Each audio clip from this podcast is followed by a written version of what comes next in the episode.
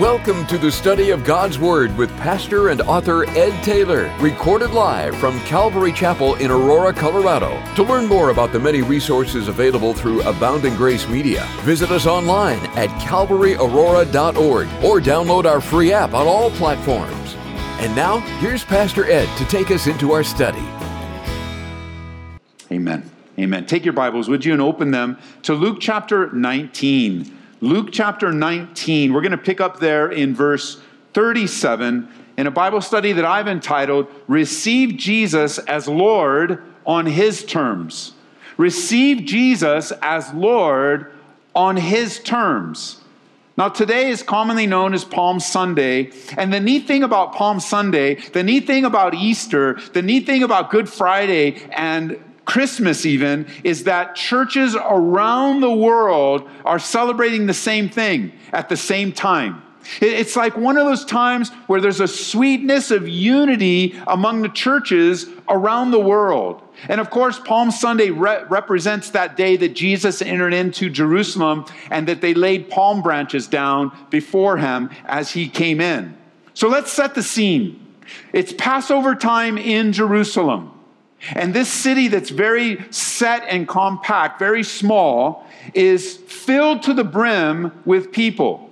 Josephus, the Jewish and Roman historian, he tells us that there are about two and a half million people filling the streets in the city of Jerusalem. And there's an excitement happening. Because of the previous three years of ministry of Jesus, there's an excitement in the city.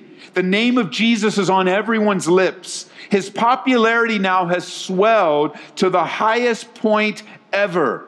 And here he is, the Passover lamb, riding into Jerusalem on a donkey. And God is ready to accomplish his purposes and will through Messiah. The people are expecting Messiah. There's been a rumbling among the city that Jesus is Messiah. And they're expecting him to come in and rule and reign. But the people have, well, they have the wrong expectation for Messiah.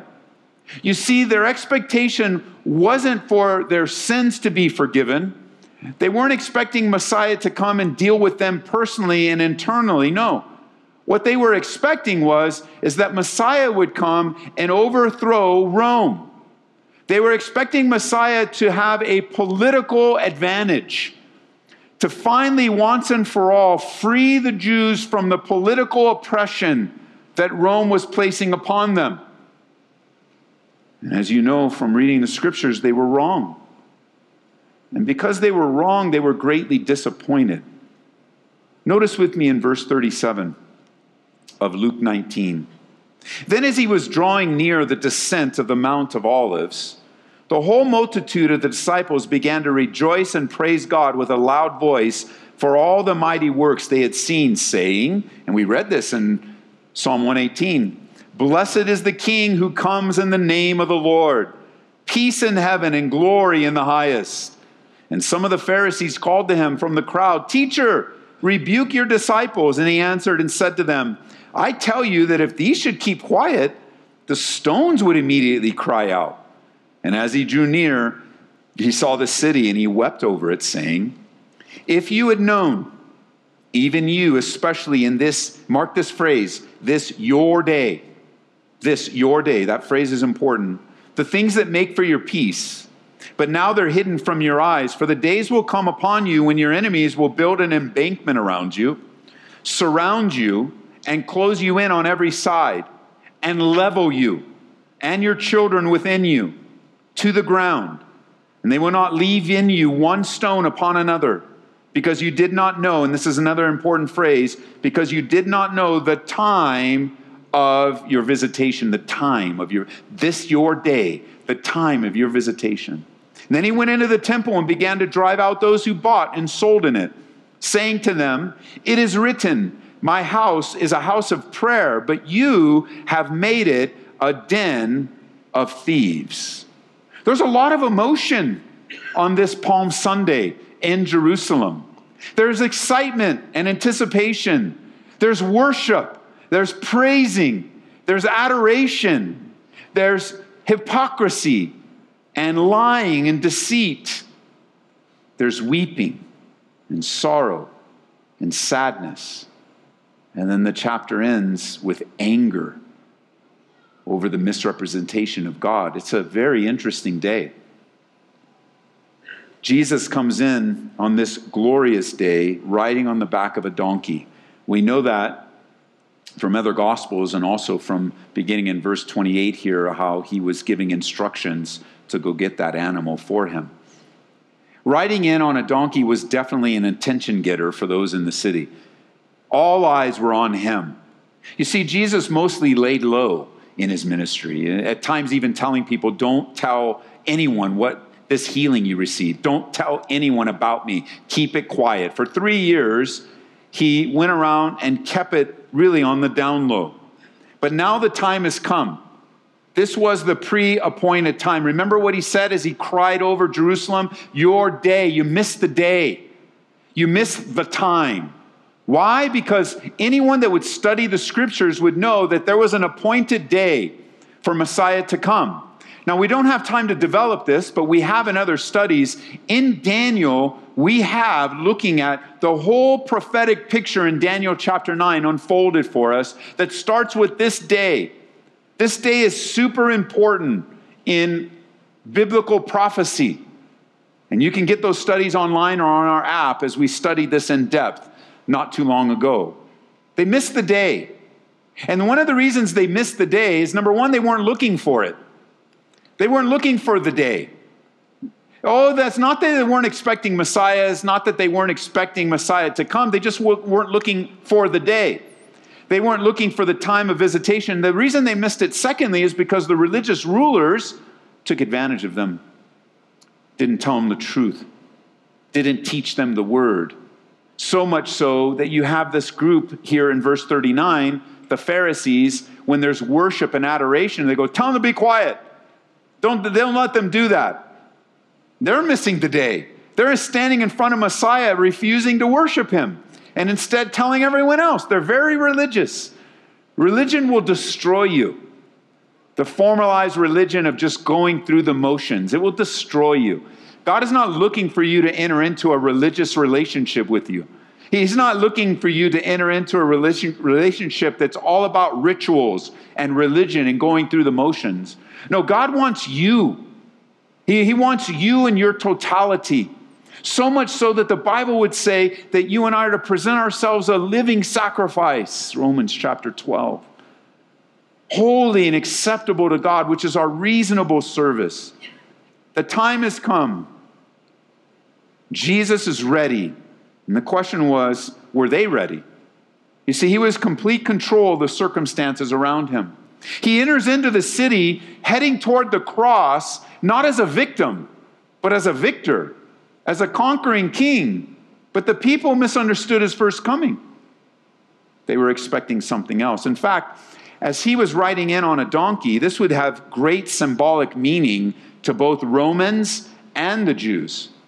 You see, for the Romans, when Romans would come back after a battle, after a victorious battle, the Roman general would ride into the city on a horse in a large celebratory triumphal procession, declaring himself victor and conqueror. For the Jews, well, for the Jews that were familiar with the scriptures, which most of them were, they would immediately begin to think about the prophecy of Zechariah. Zechariah chapter 9, jot it down. They would immediately begin to think, this is the one. Why? Because Zechariah 9 9, written hundreds of years prior, says this Rejoice greatly, O daughter of Zion. Shout, O daughter of Jerusalem. Behold, your king is coming to you. He is just and having salvation, lowly, riding on a donkey, a colt, the foal of a donkey. You see, they knew Messiah would come into the city riding on a donkey. The Bible said it would be that, be so. The Bible spoke of it. And the people, the disciples, many of them respond with praising and singing, and they're overjoyed, except that their worship was misplaced in that they misunderstood it all. Their expectations were not selfless, they were selfish. They cry, Hosanna, Hosanna, save now, as another gospel says, Blessed is he who comes and blessed is the king. But they thought Jesus came to conquer Rome politically, that they would serve their own personal desires. They were expecting a political victory. They were expecting Jesus to bring political power and political authority. But Jesus came to give salvation in his first coming. He came not as a conquering king, he came as a suffering servant. Before you ever enjoy the rule and reign of Christ, you have a bigger problem, and that is your sin. And God knew that. And He sent Jesus Christ into the world to die, to be buried, and to rise again to deal with the biggest issue in this room, the biggest issue on YouTube, the biggest issue on the radio, on television. That's the sin of man that has separated them from God. You see, Jesus came to defeat sin and death. And the people, they're misunderstood at all. You know, the same can be true today. The same can be true for us today. We can celebrate Palm Sunday. We can celebrate Good Friday and Easter. We can celebrate Christmas. But does it really impact us? Are you really changed by it? I mean, are you really living out the abiding presence of Jesus in your life? Or are you just merely celebrating and it's a day to go to church? And, you know, are, are you really living out the life of Christ? That's the question today. Because you can celebrate, you know, you can celebrate, for example, the resurrection, but live your life like Jesus is still dead. You could celebrate Christmas Jesus was born, the Savior comes into the world, and live as if he never came in the first place. Both then and now, basically, people want Jesus on their own terms. And I'm certain in a room this size, with this many people, knowing how many people are connected to us outside the room, that some of you, this applies to you. You want Jesus on your own terms. You're in that place where you're not necessarily opposed to church or opposed to the Bible, opposed to God, but you want Him on your terms. You want Him, instead of, uh, of conforming yourself to His plans, you want Him to conform to your plans. You see, they wanted Jesus to destroy Rome. That's what they wanted. Because in their minds, if they had political power, then they would have everything they ever wanted. And Jesus said, No, you missed the day. You missed it. You want the wrong thing. I'm not going to serve your needs. I'm not going to lay, I'm not going to give you what you want. Although there have been times, listen, there's a warning from the Bible. There have been times where the people cried out to God for what they wanted, and the Bible says this God gave them their request, but sent leanness into their souls. That's powerful. God gave them their request. But here in Jesus' first coming, He's not going to give them their request. As a matter of fact, he says the exact opposite to them, as we'll see in a moment. They wanted Jesus to destroy Rome, but not their cherished sins. Oh, don't touch those. Not their hypocritical, superficial religion. No, no, no. So many are like that. They sing the praises of a Jesus that will bring them health and wealth and success and prosperity and personal happiness. And for us, the American dream but at the same time pull back from a Jesus that would require obedience and require commitment and require submission. At the same time, pulling back from a life of suffering and sacrifice and humility and brokenness. And like the multitude at the triumphal entry, it's easy to loudly celebrate Jesus as long as he satisfies our selfish desires. But like that same multitude, only a few days later, you have them crying out, Hosanna, Hosanna, blessed is he who comes in the name of the Lord. And just a few days later, those same mouths, many of them will be crying, What? Crucify him. Crucify him. Because God does not bow to the fickleness of man. And I believe God is speaking to many of us today in the culture in which we live. You want Jesus on your terms. And of course, they're defined differently by different people, but Jesus Christ will not be Lord on your terms. No, he'll be Lord on his terms. He will not come to be what we expect him to be. He has come to be who he is in his glory and his majesty and his holiness. And we need to adapt and adjust our lives to His plan and His purpose for our lives. So here the crowds are singing, but where's Jesus? Jesus is in verse 41, he's heartbroken. He's heartbroken as he draws near and he sees the city, he wept over it. And it reminded me in every service, I want to take you to Israel. Come to Israel with us. Our trip this year is full, but we're planning next year's. I want to take you down the descent of the Mount of Olives, where it comes down into the valley and comes back up into the city. It'll, it's breathtaking viewing Jerusalem from up on the hill, the Mount of Olives. It's breathtaking. And I know that some of you can go and many of you can't, and eventually we'll all be in Jerusalem together. Amen? We'll be there. But if you can go, I want to be able to take you so that the Bible becomes full color to you. Because when I'm reading this, I'm thinking of we do devos up there overlooking the city, then we walk down the, the it's a, a long descent coming in and we come back up into the city. As Jesus is looking over and coming down, he starts weeping. You know, this is only the second time that the Bible records Jesus as crying. Remember the first time? It was at the tomb of Lazarus. It was at the tomb of Lazarus, his friend. And, and the word used there to describe his crying was a different one than here. The one that's used to describe his crying with Lazarus is a word that means in the original language kind of like a, a, a quiet crying, kind of like a whimper, where you're not sure, you kind of see something, but there's emotion there, but, but he's crying, you could say, to himself, to himself. And he's crying at the effects of sin. He's crying at the grief of the people. He's crying of what, what sin has done to hurt so many people there with Lazarus. Because he knows Lazarus is coming out. He already knows.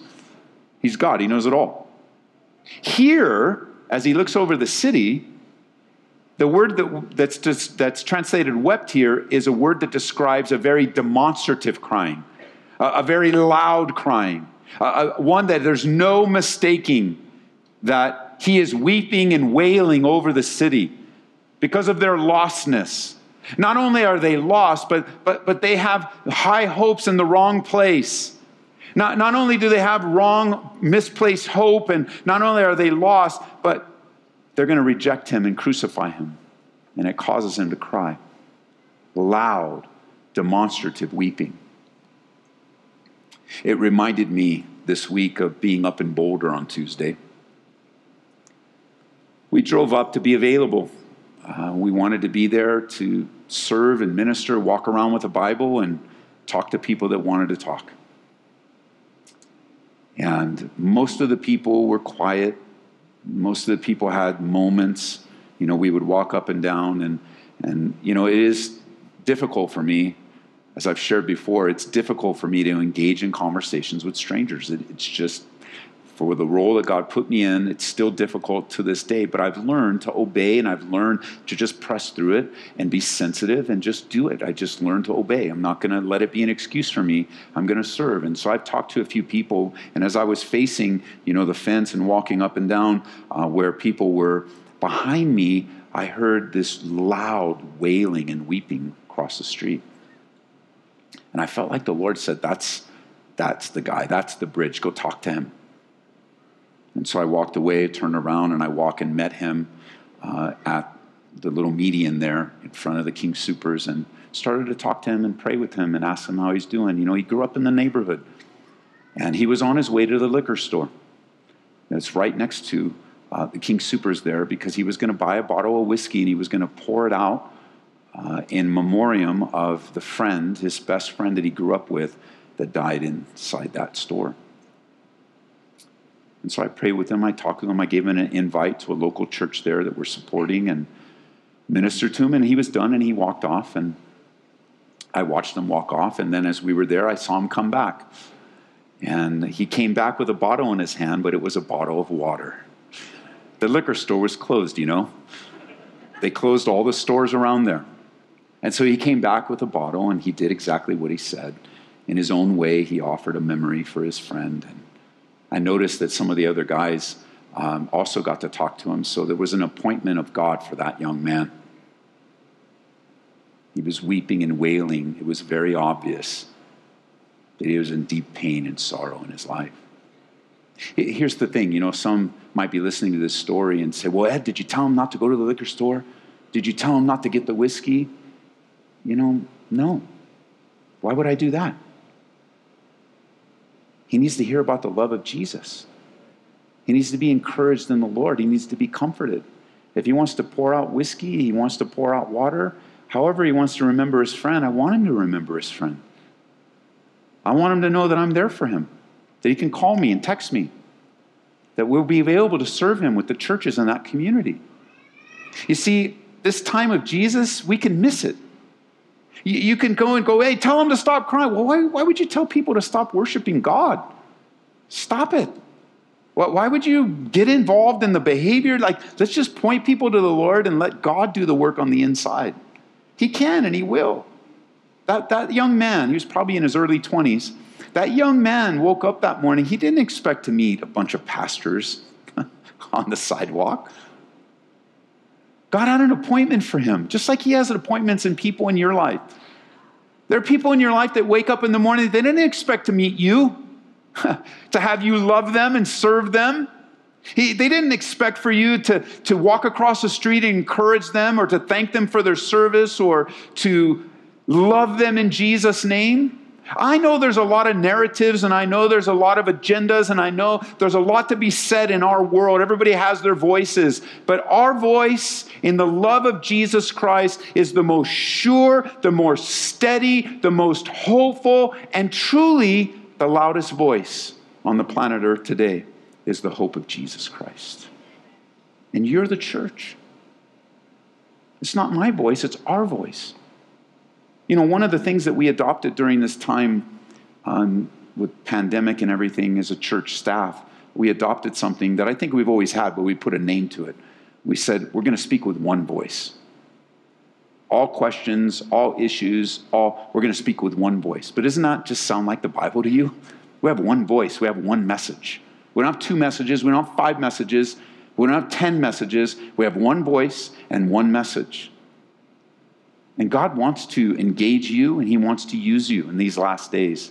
And you know, you just know the difference between somebody, you just know between someone that's weeping and wailing that they need attention and care and concern. So he looks over the city and he says, Man, if you just knew, you don't know. I'm here. I'm, going to be entering in short. You just don't know your day. You missed it. And he says something even harder. He says something even harder. Like he speaks over the city. It's not like people are hearing him. He's speaking over, as he's coming down, he's speaking over the city. But he's speaking it for it's recorded for us for all eternity. He's telling them this You want political freedom, but I'm not going to give it to you. As a matter of fact, the, your political foes are actually going to make it worse for you. You're going to lose your possessions. You're going to lose your families. You're going to lose, because you've rejected me, you're going to lose everything because of Rome. That's what he says. He predicts. We know now it was just 40 years. Rome would destroy Jerusalem, destroy the temple. And because they were so greedy for all the gold in the temple, not one stone was left upon another. And they burned that city up. Why? To melt the gold, to steal the profits, take everything away. Exactly what Jesus said happened in AD 70. But the worst is not what they lost physically. What the worst was is what they lost spiritually.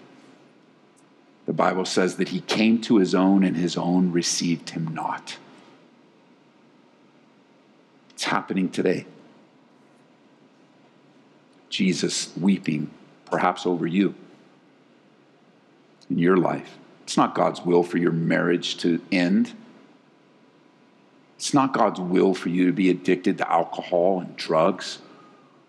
It's not God's will for you to be angry and mad and frustrated all the time.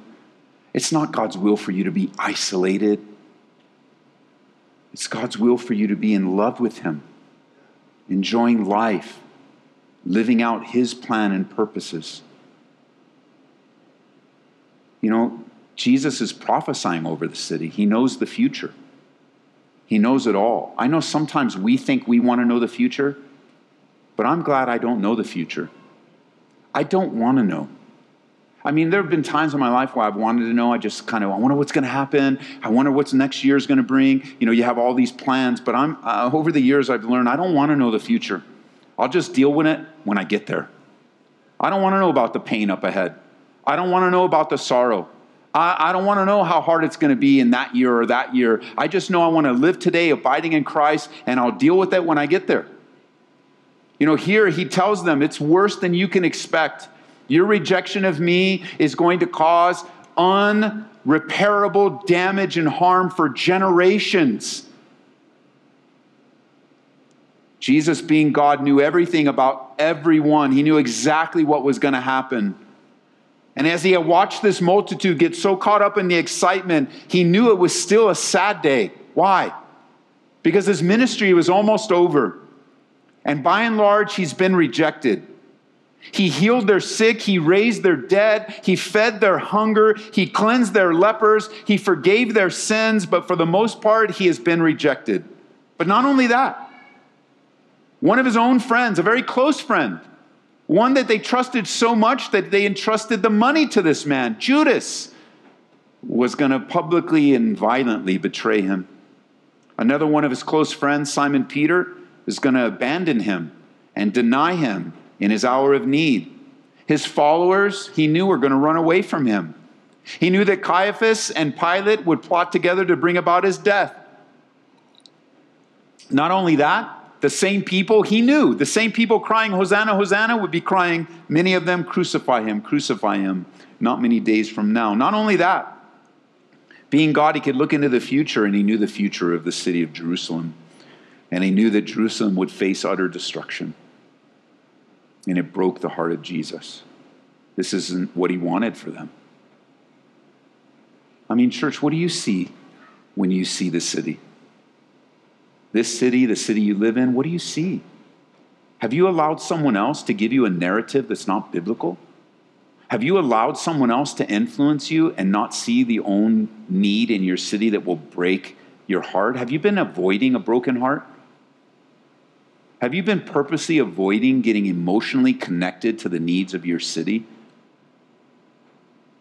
Because when Jesus looks out at a city and sees its future apart from him, it makes him cry. You know, I've been thinking about that, and, and I do, it, this happens every time I go to California, you know, because when I go to California, I go back to an area that is saturated with the old ed. And there are a lot of different places that the old ed, and with, you know, Josh is probably, no, Josh, my son Josh never even met the old ed. Only Marie pretty much knew the old ed.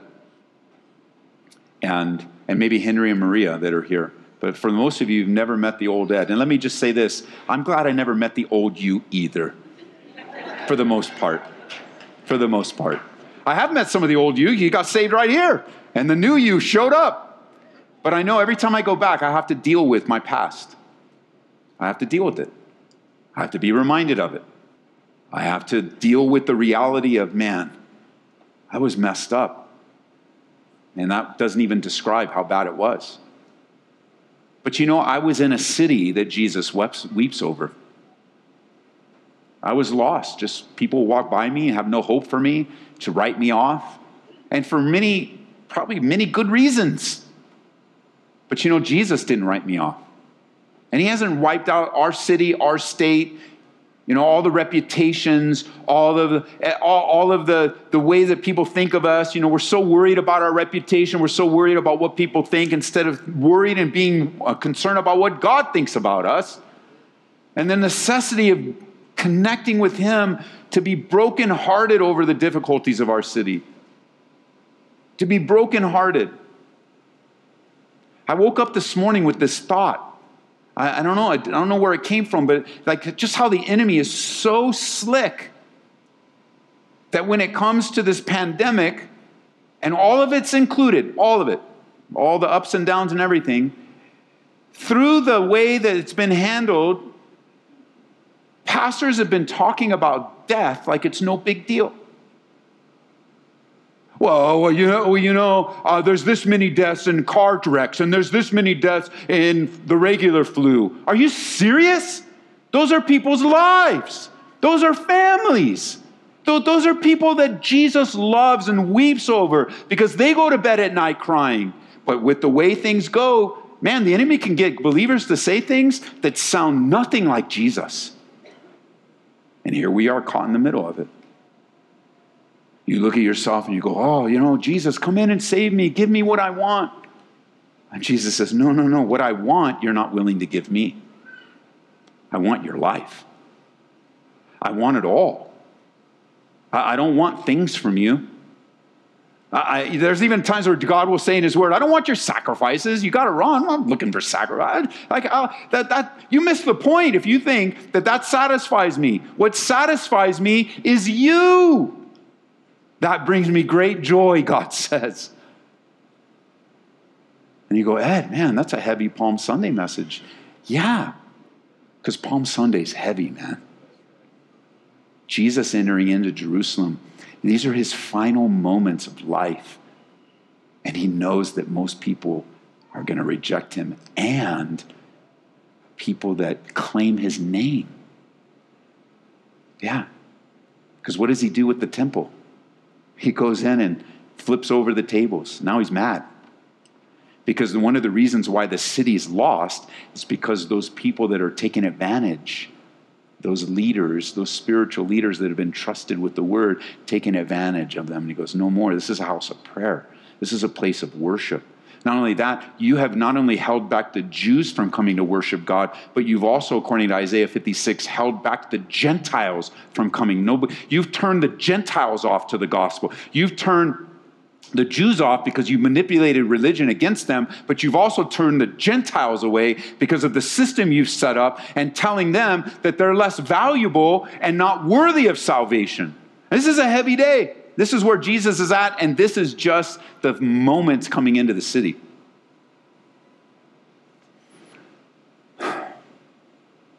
I think God is calling us as a church to consider ourselves I think of this, you know, using this as an illustration. In verse 45, he comes into the temple to cleanse it. And let me just ask you this as we prepare for a time of communion Does your temple need to be cleansed? You. Does your life need to be cleansed and brought before the Lord? Have you been rejecting Him? Have you been adopting things that aren't the gospel? Have you been making Jesus meet you on your terms instead of coming to him on his terms?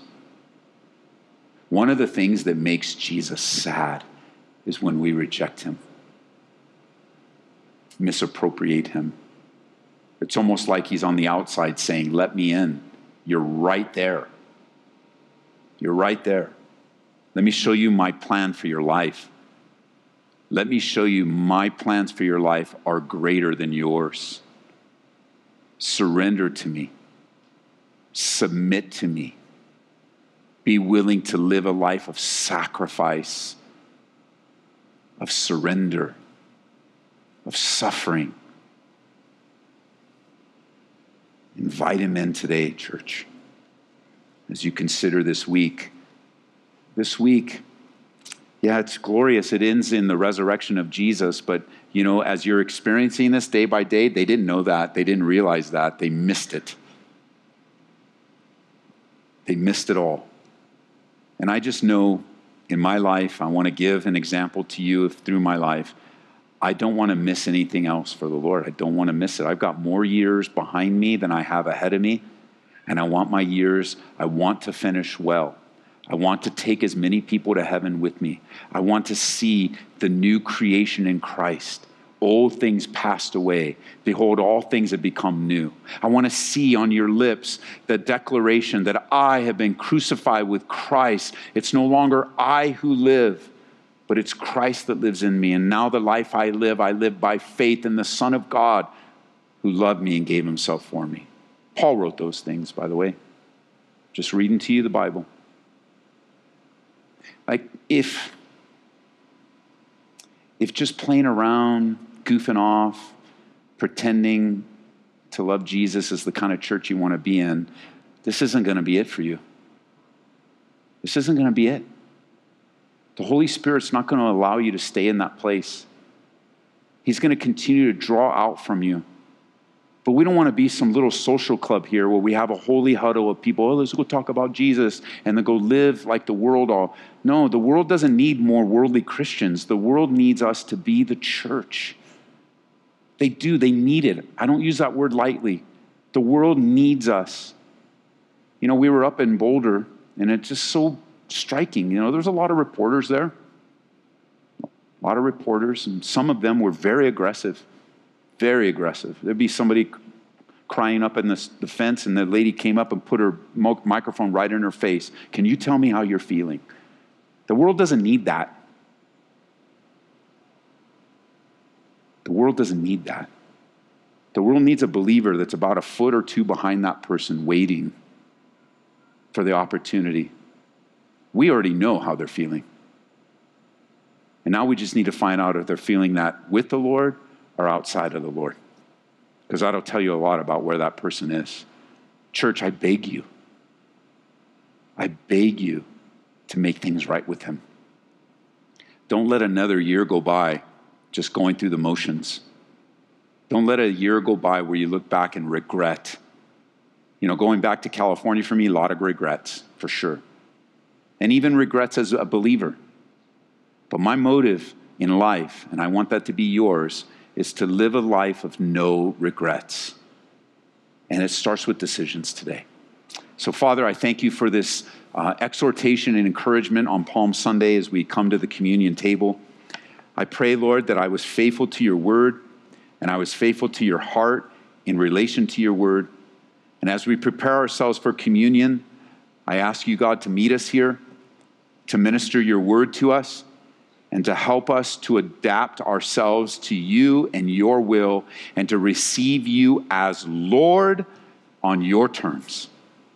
And if you're here today and you need to receive Jesus Christ as your Savior and Lord, I want to invite you to do that. You can just pray right now. I'm not going to ask you to stand, raise a hand, walk up here. Just where you are, near or far, listening on the radio, watching online, in this room, downstairs in overflow, in the cafe, wherever you might be maybe in the parking lot in your car.